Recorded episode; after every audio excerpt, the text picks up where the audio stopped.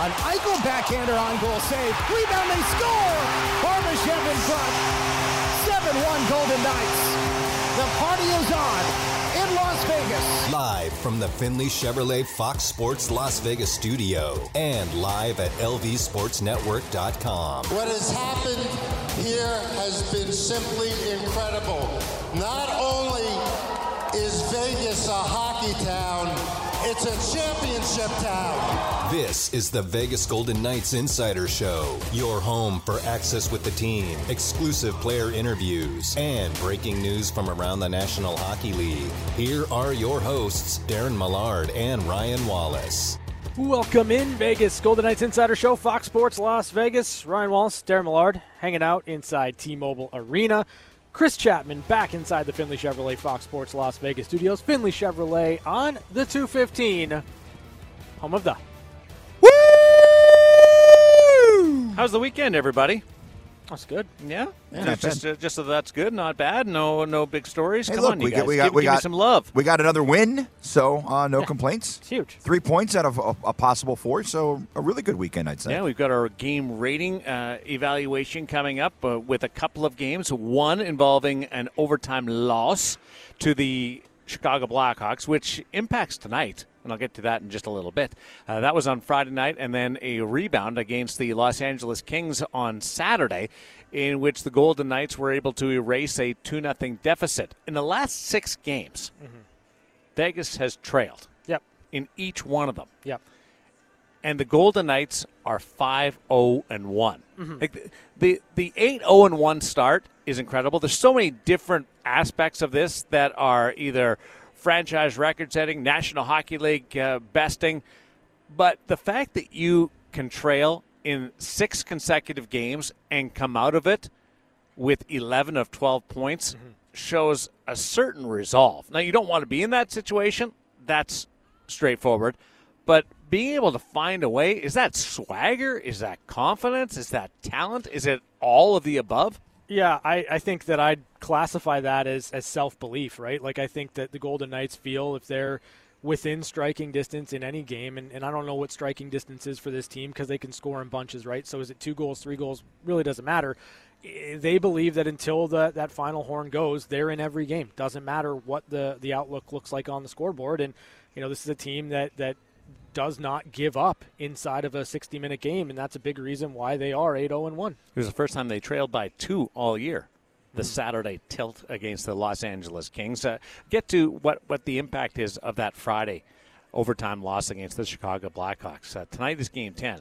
This would have been the attempt to tie the most wins to start a National Hockey League season at the 10-game mark, which Toronto and Buffalo in the 90s and the 2000s established the mark with 10 consecutive wins.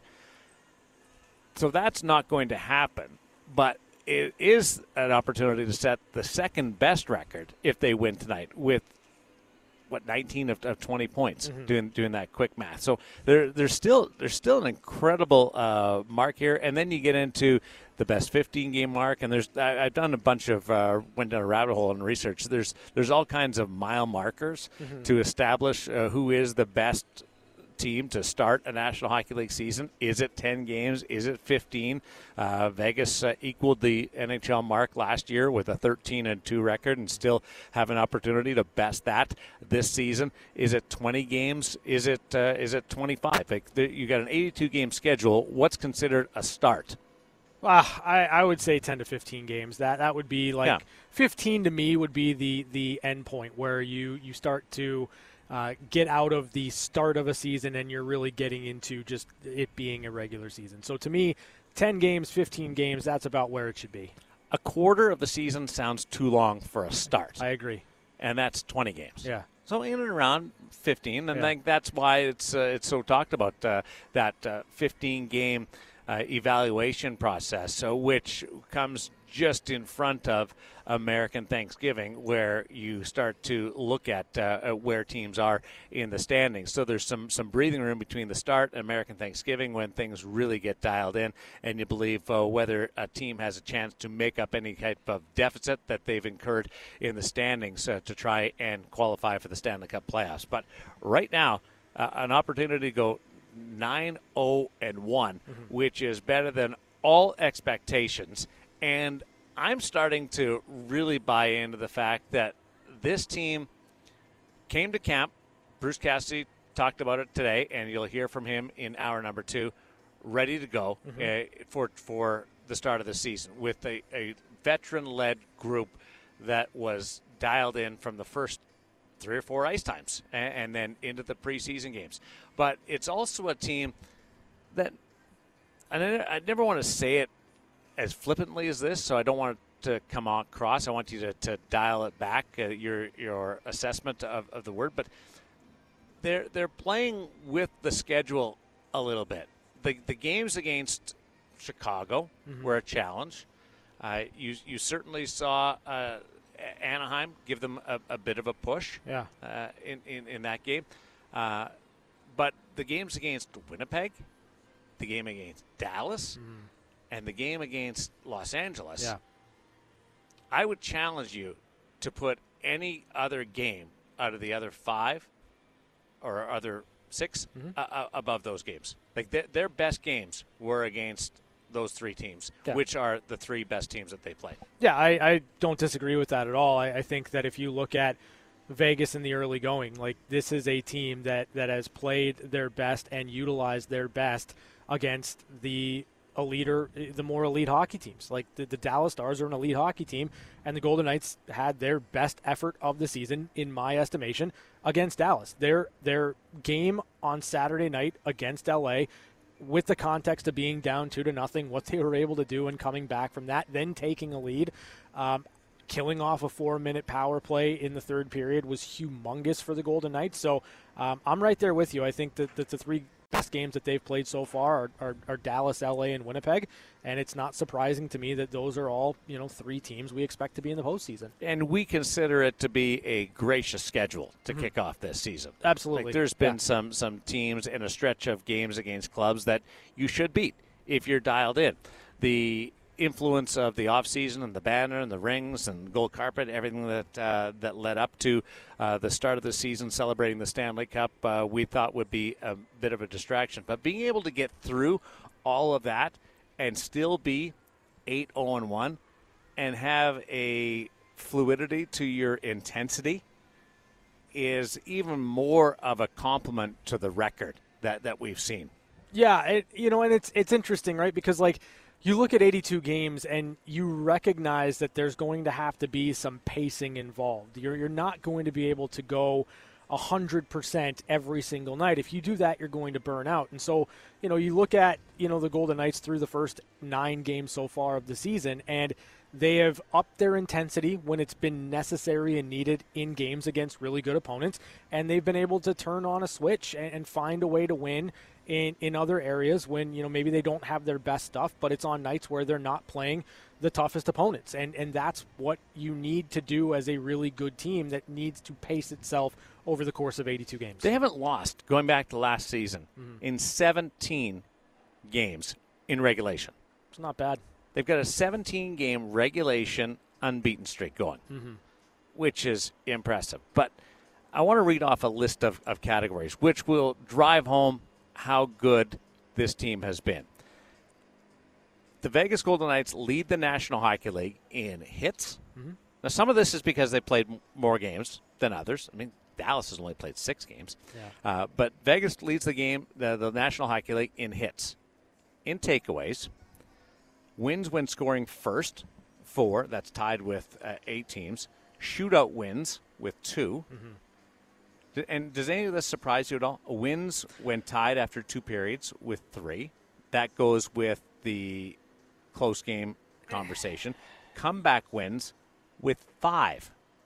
The comeback wins with New Jersey. The comeback wins doesn't necessarily surprise me, having watched all 9 of their games. Trailing in the last 6 and winning in 5 of them. Yeah. Game-winning goals by a defenseman with 2. Wow. Okay. Tied with the New York Rangers. Now, their blue line has been really deep in producing points, and with all the different players scoring goals from Pietrangelo, Martinez, and Korzak, and Pahal. Go on down that list, Haig, being able to find the back of the net. That part should be a revelation. I don't know whether they're counting on that kind of goal production from the blue line, but it's certainly been there to help out. Both of those goals from Shea Theodore, back-to-back games? Mm-hmm. Yeah, there you go. I mean, for me, I think that the one that jumps off the page maybe more than any of them is just the fact that this team is 2-0 in the shootout, right? Like, this is you go back a couple of seasons, you go back a couple of years for the Golden Knights, and the inability to pick up an extra point in that shootout has been something that, prevented them from making the playoffs. Like, let's just be honest. The year that they missed the playoffs, shootouts down the stretch, they weren't able to find the back of the net. Cost Dallas a playoff position last year when it came to seeding. Mm-hmm. They would have won their division. Exactly. And so for the Golden Knights early on, and I know it's only two opportunities here in the shootout, but the fact of the matter is Logan Thompson was excellent in the shootout on Saturday. He was phenomenal. And Jack Eichel scored. Shea Theodore scored. You're starting to see kind of more of that. And anytime you can add a point to the ledger in those situations, it's good for you. The area that resonates on my end of it is hits, leading the National Hockey League in hits, because this is not an overly physical team. It does have physical attributes, but there's aspects of it where they're not going to go out and be that team to drill you through the boards. But you've seen an elevation of the game in Paul Cotter. But what it tells me is there's a commitment to be on the forecheck, a commitment to be involved in the game. And the other number is takeaways.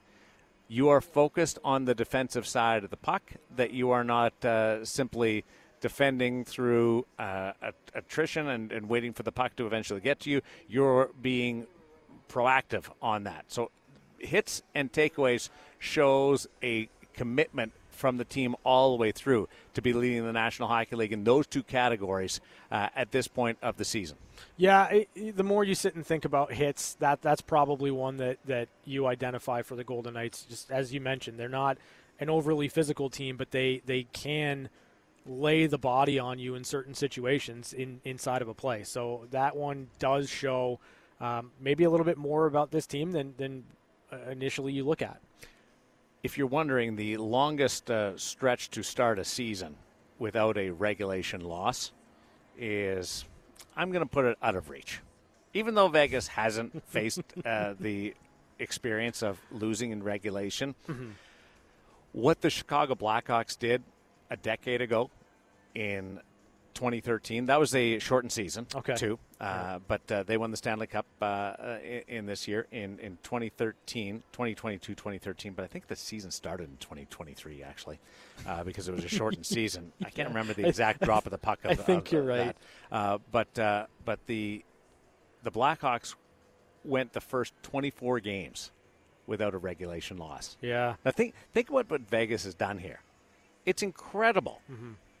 And the Blackhawks went 24 games, 21-0-3, before they lost their first regulation game in Game 25. Now, I'm not saying don't aspire to reach that. That's hard to do. But, man, oh, man, if the Blackhawks don't win the Stanley Cup this year, then there's something going on. And that was part of their dynasty where they won 3 cups in 6 years. Yeah, that team was on a different level that season for sure. They really were dominant to start and obviously dominant in the postseason. That was a team that had some rotation in different places. Bottom six certainly in goal for a little bit. They had some moving parts, and even with Corey Crawford in, they had Scott Darling, who stepped in and won a couple of playoff series for them after Antti Niemi won the first Stanley Cup. But they also had some, I would say, favorable matchups in the Stanley Cup playoffs. But they had to get through the Anaheims. That was when Anaheim was brilliant. Like, it was an absolute wagon. Every California team. Los Angeles was winning a couple of cups during that window. But when they got to the final, they got an inexperienced Tampa team one year. They got a Philadelphia team another year that gave them nothing more than a slight challenge. Well, given the fact that 2013 Chicago team did go through the defending Stanley Cup champion Los Angeles Kings in the Western Conference Final. It's a 7-game series. It was a 7-game series, and no, that was a 5-game series. 2014 was a 7-game series. That was the one where the Kings won.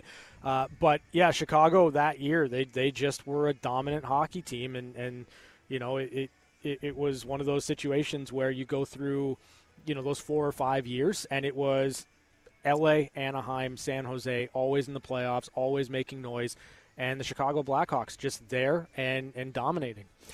One thing Vegas would like to clean up a little bit is starts. Yeah. And not just because of what happened Saturday, falling behind by a count of 2-0, but they have not had the lead at the end of the first period in each of their last 6 games. They've been tied a couple of times, but they haven't led in the first period. It's not super concerning, given that they're not trailing by a bunch. Mm-hmm. Saturday was the first time that it was a multiple goal deficit on the year, but you'd like to make it a little easier on yourself. Yeah, I'm the easy guy. I'm pressing that easy button all day long. Yeah. And I think there's going to be a case of being dragged into the fight throughout the year with this team, and knowing that that it's a long season, and what they've done so far has been incredible. But the playoffs is when you really dial it up. And you see that from, like, Tampa was a great example. Yeah. When they went to 3 straight Stanley Cup final series. Mm-hmm. They were, did they win their division at all? No, I think they finished 3rd. Right. Each time. And that's a team that just paces itself. Yeah. Would John Cooper have liked a better regular season? Yeah. Would the Vegas Golden Knights like to win the Western Conference and have the number 1 seed? Of course. Yeah. But I think that as far as, maybe it doesn't happen at the on the overall result, maybe they do finish 1st in the Pacific Division. But in game, we've witnessed pacing, if you want to call it that, or starts that have required them to be just nudged a little bit. Poking the bear is what the other team has done, and the bear woke up and wasn't happy. Yeah, I mean, you don't want to be chasing the game all the time, right? And that's really what it boils down to. It's a little more stressful.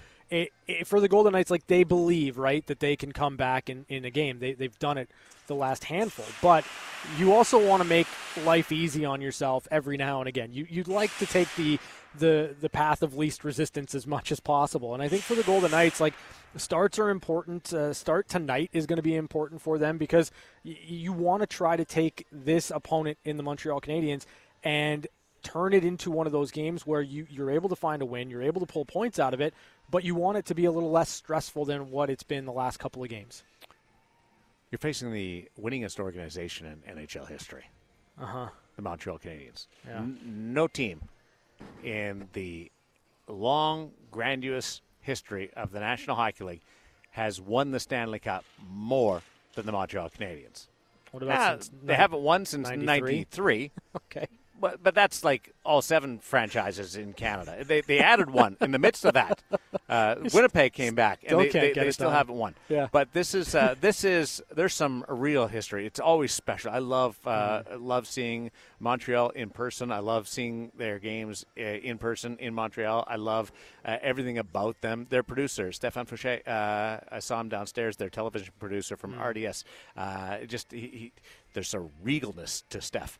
That I don't get with the producer from the Toronto Maple Leafs, even an original 6 team. Now I know that guy; he's a buddy, and I would never call him regal in Matty. But there's a different feeling around the Montreal Canadiens, and when you think about it, like we love this banner up here to our right as we look down the ice. It's beautiful, elegant banner. Much like what the Montreal Canadiens franchise is. That's one. Montreal has 24 of these things. Yeah. That's why when they come in, even when they're not considered a contender, there's a different vibe to the building. They had the first overall draft choice a couple of years ago. Mm-hmm. They're in a rebuild with Martin St. Louis. They're, in a sense, a lot like what Buffalo's been, but a couple of years behind in the sense that Martin St. Louis come in on the heels of Dom Ducharme, who's now coaching the Vegas Golden Knights. Sure. So I'm sure there's some money on the board there from Dom. Hey there. To beat your former team. But this is a team that's not ready to contend yet, so they're still having some fun. There's some freedom to their game, which makes them dangerous because Montreal, with their skill set up front, with Suzuki and Caulfield, and being able to roll out some of their more offensive weapons and give them some rope, they can score goals on you. They can take advantage of it, and I think that will be one of the key pieces tonight. Again, there's a couple of teams that you got to guard against this with, Buffalo being one of them, where they can put you in a big hole early. Anaheim is another one that if you give them a little bit of space early on, they can light it up on you. And Montreal certainly plays that way right now. And they're off, and even at the end result, they're off to a much better start than anybody expected. Yeah, 5-2-1 for the Montreal Canadiens early on. 5-2-1. I didn't get that. Yeah. I didn't have that on my list. Nope, I don't think anybody did. But they found ways to win. They've taken advantage of a schedule where they've played largely at home, and last two in overtime. And they can skate and they can score, right? Like, and that's really what it is. They've got talented players that can put the puck in the back of the net, and they don't need a lot of opportunity to do so. They can take advantage and be opportunistic if you hand them chances. So I think for the Golden Knights, it's about minimizing the impact that, you know, the Cole Caulfields and the Nick Suzukis of the world can really impart on you. See, I think tonight is a great example of when Bruce said he'd like to just slide the banner into a different spot. Yeah. That this would be a great one for a game against the Montreal Canadiens. Okay, you guys think you're really good because you've won 24 Stanley Cups, sure. Yeah. But we've got the most recent one, and it's right there. And you hang that thing in a more noticeable place for the opposition to see. Like everybody, we can all see it in the rink here, by and large, unless you're blocked out by the score clock. But if you turn around in your seat, if you're on the players' bench side, you're going to be able to see it. But the players actually have to kind of go looking for it when they're on the ice. It's not in the what you call a traditional banner setting. And I think for special occasions, it should be the Bruce rule. The Bruce rule. I love it. He gets like 10 games where. Where the banner comes down and is in a more prominent position. Okay. And even though Montreal is not a Stanley Cup contender or anything that you would call a rival going into this year, it'd be nice to just show that thing off to the winningest organization. So what are the games then? Like if you give them 10 games, you're using one on the Montreal Canadiens. Yeah. What else? Oh, who else? Your LA Kings. Okay. One of the games that the Kings are here. For sure, Colorado. Okay. I think you hang that thing in front of Winnipeg and Dallas. Oh, that's fun. Who you beat going to the Stanley Cup final. I'm with you. I think that would be really beneficial in the sense of just offering up a little intimidation. Edmonton fits that bill. Edmonton would be whether you played them or not in the playoffs. That would be one. So how many teams are we up to in that part? I think you've got LA, 5, 6. You've got LA, Dallas, Winnipeg, Edmonton. You've got to put it in Montreal. You've got to put it in front of Florida, okay? Because you took it from them. Didn't take it from them, but prevented them. Well, won it instead of them. So that is 6. Then you get into Colorado, would be 7. Okay, because that's the last 2 Stanley Cup champions, right? Sure. Yeah. We got ours. Yeah. Look at it up there. And ours has a Stanley Cup on it. It's wild. We got ours up there. Yeah. And Bruce would go Boston. Okay, there it is. Guaranteed. That's what I wanted to hear. So there's 8. I wouldn't mind Toronto, just from the fun factor. Because Toronto hasn't won since 1967. Yeah. I think there's a certain trolling element to that. I'd put all Canadian teams. I would go that way. And the last one, nothing really jumps out. Big rivalries that I think we've covered them all. Maybe Seattle. Just because they're the expansion team that came after Vegas, they'll always follow in the Golden Knights' footsteps, and being able to just wave that in front of them, saying "na na na na na." No. "Na na na na na." No. When was the last time you said that? I don't. You've never said probably not since I was 7 years old. Yeah, exactly. It's the it's the San Jose Sharks. No, it's stop. No, it's wasted. No, it's not wasted. It's wasted. Come on. Oh my goodness. They haven't won a game. They're irrelevant right now. I hear you. I do. But rubbing it in the face of San Jose is something that Vegas really likes to do. It's a waste of rubbing. It's not a waste. Believe me. When you there's a drop for you, Chapman. that's not one he's going to touch. Whoa. Anyway, my point is. Oh, Vanessa, and we're not comfortable with that talk, are we? Chet has no idea. Chet's not listening. Not listening. I don't blame him. It's a waste. It's not a waste. In no way is that a waste. And you have San Jose still talking about coming back from 3 goals down to win that series. Because there's been nothing else to talk about. I don't blame them. I know, but why wouldn't you rub that in their face? Like, oh, my gosh, you're talking about a first-round win. We're talking about a Stanley Cup. Why wouldn't you do that? I think it's Seattle because of the Winter Classic. How is that? And it's the expansion team that followed you, and they are directly compared to you at every single turn, and there's nothing they can do, really, outside of being out of this world to measure up to the Vegas Golden Knights. Well, like the track that was paved by Vegas is unmatchable. And it's difficult to put yourself in Seattle footsteps, and it's unfair to them. But they are automatically sized up and put alongside everything Vegas does, and they'll never match up to it. And hanging that Stanley Cup banner out there would be perfect. So I'm playing devil's advocate here. The Seattle Kraken have 4 more years to win a Stanley Cup, right? Mm. That's the only way they can match Vegas. If you win in 6 years or less, then the Seattle Kraken can match to a degree what the Vegas Golden Knights were able to do. Now, I don't want to give them any extra motivation to do that. I want to be the best expansion team that ever was, the best team through the first 6 years of their existence that ever was. Like, I want that for me. I'm not trying to give Seattle any extra incentive. I'm trying to rub it in the nose of the San Jose Sharks. Sounds like a poll. Okay. Get ready to lose. Who would you hang the banner in a more high-profile position for? Mm-hmm. Seattle or San Jose? I'm going Seattle because, one, they're competitive, although it's been a slow start this year, but I'm not going to judge them on 10 games. They did make the playoffs last year. And Vegas and the National Hockey League are judging the rivalry there. Again, I used the term competitiveness, is certainly much higher on the Seattle side, that they're putting the 2 teams inside a Winter Classic, a New Year's Day game, an outdoor game. So that's where I'm going because of that.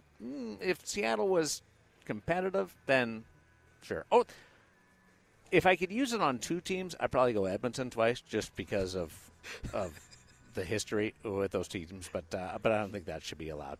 And I think it shouldn't just be in a high-profile position.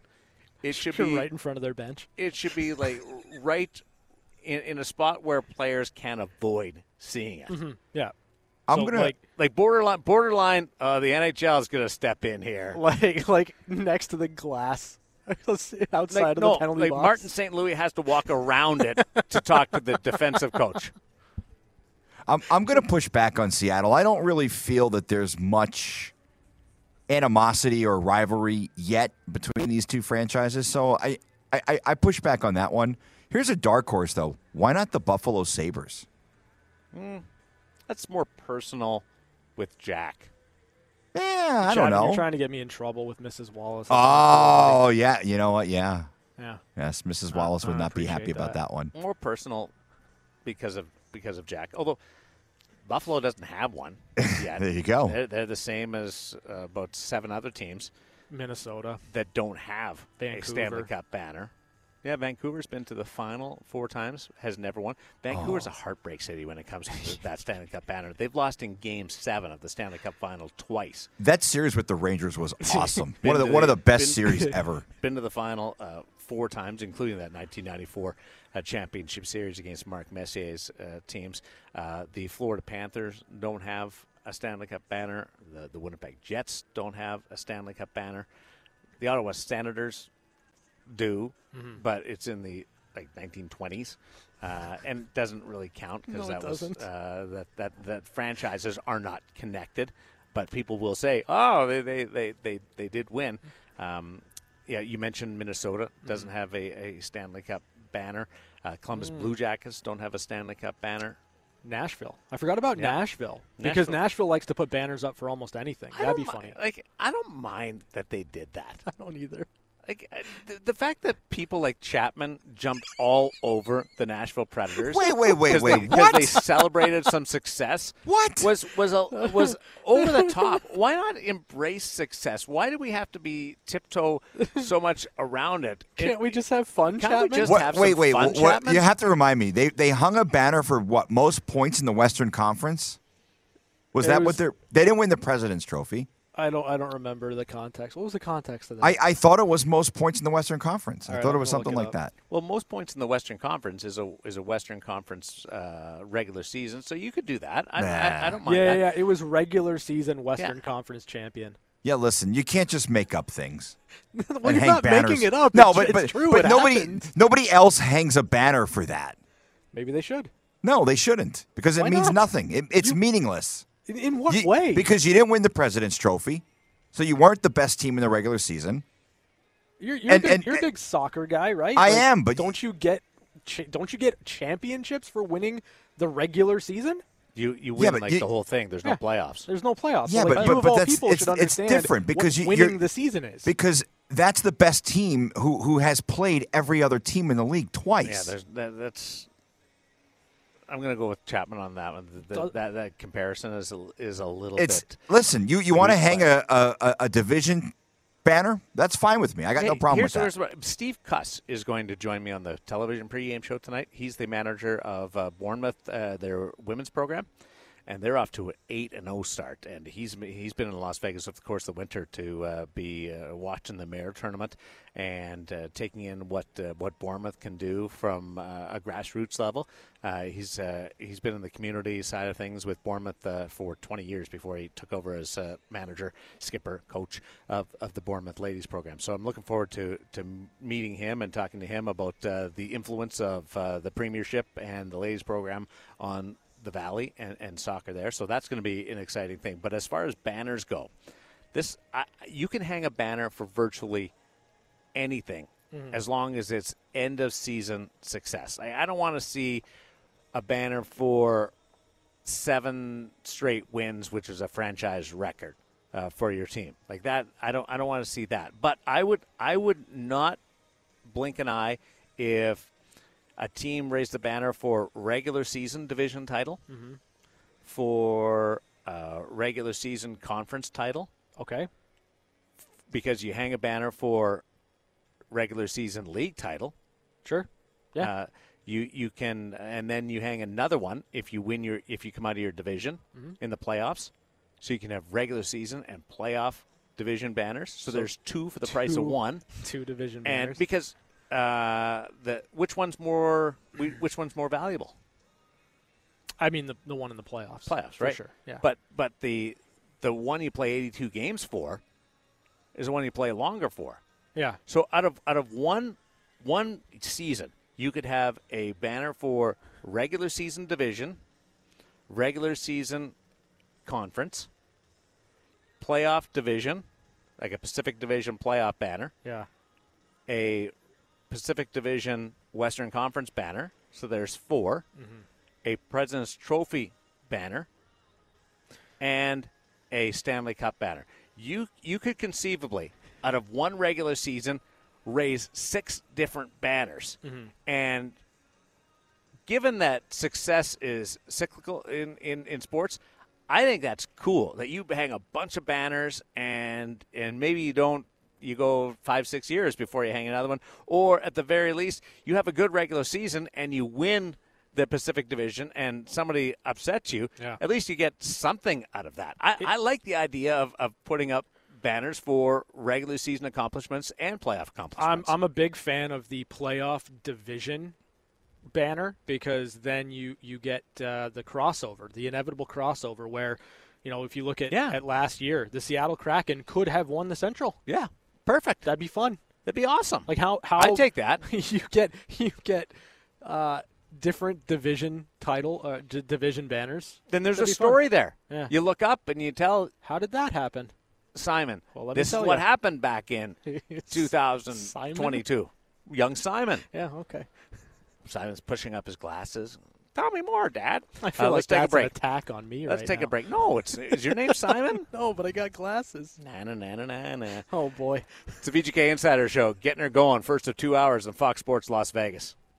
Going to update you on our hockey parlay contest and how things went over the course of the weekend, whether or not we're starting over with a $100 game play on Friday or whether it grows to a $400 pot. We'll bring you up to date on that in hour number 2 and also bring you news and notes from around the National Hockey League with our one-timer segment. And we're starting to get some trends as we approach the 10-game mark on the season. That's sort of when you can begin to evaluate clubs, whether or not there needs to be an adjustment, whether teams are taking notice of a new coach, for instance, or whether the veterans have answered what they felt was a slight or a drop-off a year before. We'll get into that in hour number 2. What's the update on your poll? Yeah, it's not looking good for you. It's not a me or you. It's just an idea of what you would throw up there as the banner to troll a team. Would it be the Stanley Cup banner? Would it be to troll the San Jose Sharks or the Seattle Kraken? One of us was rooting hard for San Jose. The other was rooting hard for Seattle. And it's right now 83% for San Jose, 119 votes. Just 17% of the vote for Seattle. Yeah, 17%. We'll see if that rivalry with Seattle really takes hold. You know, Seattle didn't put up much of a fight in that opening game, and I didn't include them in the best games that Vegas has played against good teams because I don't think Seattle did enough in that game to really challenge in a game that was there for the taking, that should have been a golden opportunity to establish themselves for the season. Now, that's turned out to be a real predictor of what Seattle's start of the season was going to end up being with just 2 wins so far. Yeah, I mean, it's been a tough go early on for the Seattle Kraken, and this was kind of, you know, one of those things going into the season. You look at what they were in their inaugural season, you look at what they were able to accomplish and how big of an improvement they had last year, and you wonder how are they going to open up the season. You talk about just 2 wins early on for the Kraken. It's hopefully something where they can find their game a little bit more and get a bit more consistent, because you do mention, right, that the Golden Knights, next time they're going to play Seattle, will be outdoors, it'll be the Winter Classic, and you want both teams going well at the same time for that game.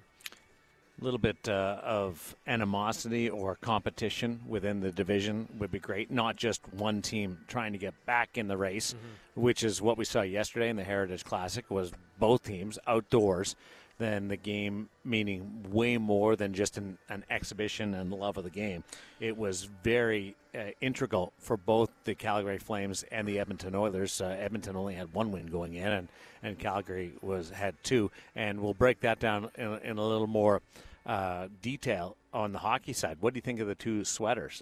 The Edmonton uniforms grew on me, and I like the Calgary ones from the very start. Yeah.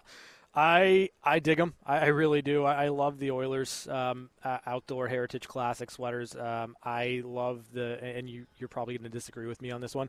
I love the pants. I love the throwback, the faux leather, whatever you want to call it. Like, there's just something old-time hockey about that for me that just sits right aesthetically. And I thought the Calgary Flames setup was phenomenal as well. It was a very visually appealing game. The Edmonton sweaters kit was built off the Edmonton Mercuries, who won an Olympic title way back when. The leather pant look, I thought was a bit much, but it's a throwback outdoor game. Come on, lean into it. I'm not sure leather pants were a good idea when they wore leather pants. I'm not sure why you would want to go back to that. Leather gloves, but you don't have to. You get to have the aesthetic of it without any of the limitations. Yeah, but it's not a good aesthetic. It's a great aesthetic. What are you talking about? I thought it looked mustardy. Like, leather is a tough one to pull off. I'll take this all day long. Really? Oh, yeah. Absolutely. I thought it looked more mustardy.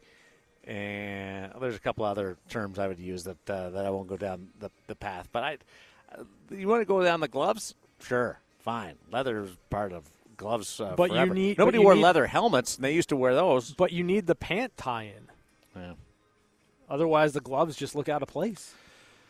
It just all doesn't have to be, let's dive right in. I'm just saying, you can have a mix of modern with a touch of the past, or a mix of the past with a touch of modern. You're not beholden to going all in. We'll see what Vegas comes up with, and Seattle with their Winter Classic kits. Have you seen anything? I have not. I have not. I want to. So very desperately, I want to know what the Winter Classic sweater is going to look like for the Golden Knights, but I, to this point, know nothing. It's a whole kit, though, right? Like it's not imagine, just yeah. it, but the we love our jerseys. Mm-hmm. You and I are both big fans of that. Yeah. But when it comes to something like the Winter Classic, it is a full top to bottom look. You're not just throwing a jersey on for that one night. You've got, at times, special colored helmets or gloves and pants, and the socks go with it, too. And given that it's Seattle, tells me that you could go millionaire, like the Seattle Metropolitans from way back when they were winning Stanley Cups in the early 1900s. Yep. There could be that type of twist and nod to the past, or you could go uber modern, like the two expansion teams. I think that'd be cool. Like go embrace modern technology and modern look of the game, because you have the two newest franchises in the game. Both would work, but I'm not sure which way. I feel like they could surprise us with a modern presentation. Yeah, I don't know exactly where I fall on that. Like, I love the idea of throwback jerseys, and I know that sounds ridiculous for a 7- and 2-year-old franchise, respectively.